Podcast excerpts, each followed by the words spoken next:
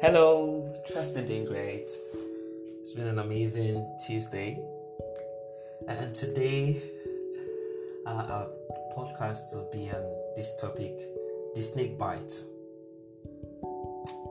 Okay, while growing up, I had the opportunity to. Now, there's so much that we can possibly draw from our childhood that we would not realize that these are fundamentals for the informal education that will give our children, and we're beginning to understand and consider the impact of informal education on the relevant formal education for this particular age. And looking through, I realized that yes, I'm, I'm grateful for the opportunity to go through the phases or processes, while some persons might call it like, ah, it wasn't so rosy, but even roses have thorns.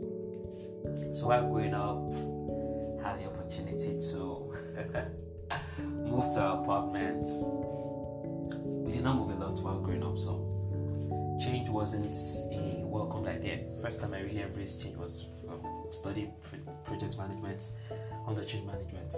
However, it was still the waterlogged area, so we're on the outskirts of Lagos. And my father and I, in two thousand. Three yes, we were cutting grasses and we're done for the day, just about ten thirty, eleven, because it was getting um, very hot this summer.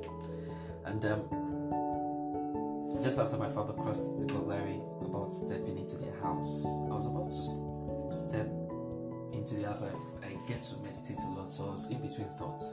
All I just saw was the green line. The green line. Yeah, boom.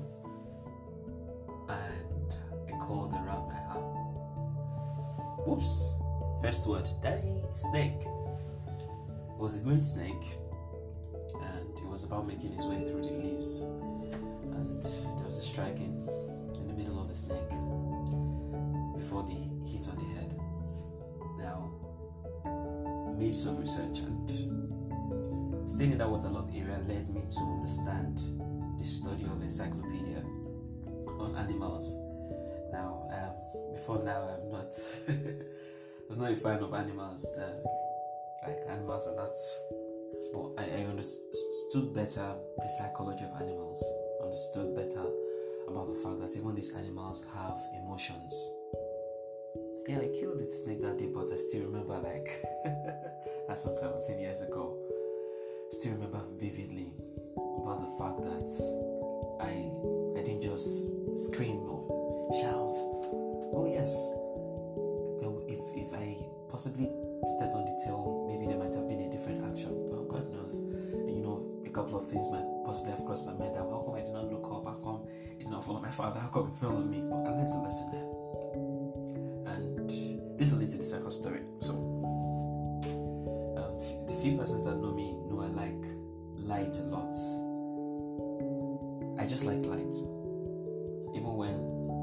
Psychologists have said when you're going to bed at night, you relax better and you turn off the light. Mm. My body system says not about just like light. So it was raining one evening, and we had to. There was a poultry in front of the house, and I just remember that I had the assignment to put their their shelter, their mini shield down.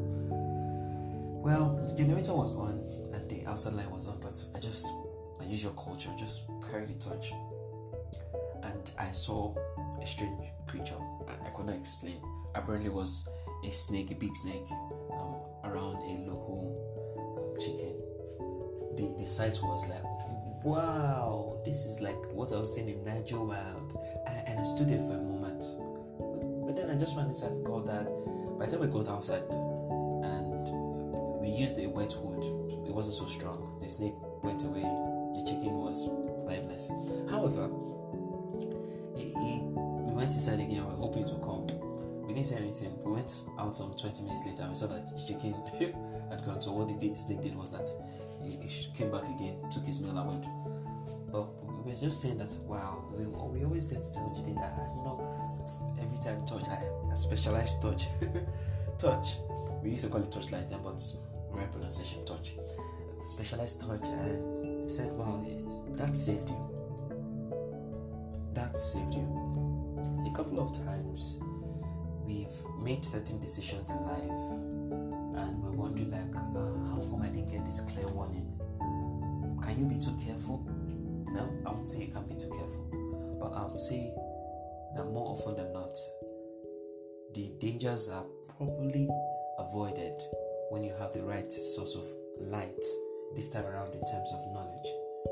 Now, I was not, I didn't form Jagabamba by trying to kill the snake. All I just did was that I was grateful that I had that touch. Else, maybe I possibly would have treated my first snake bite.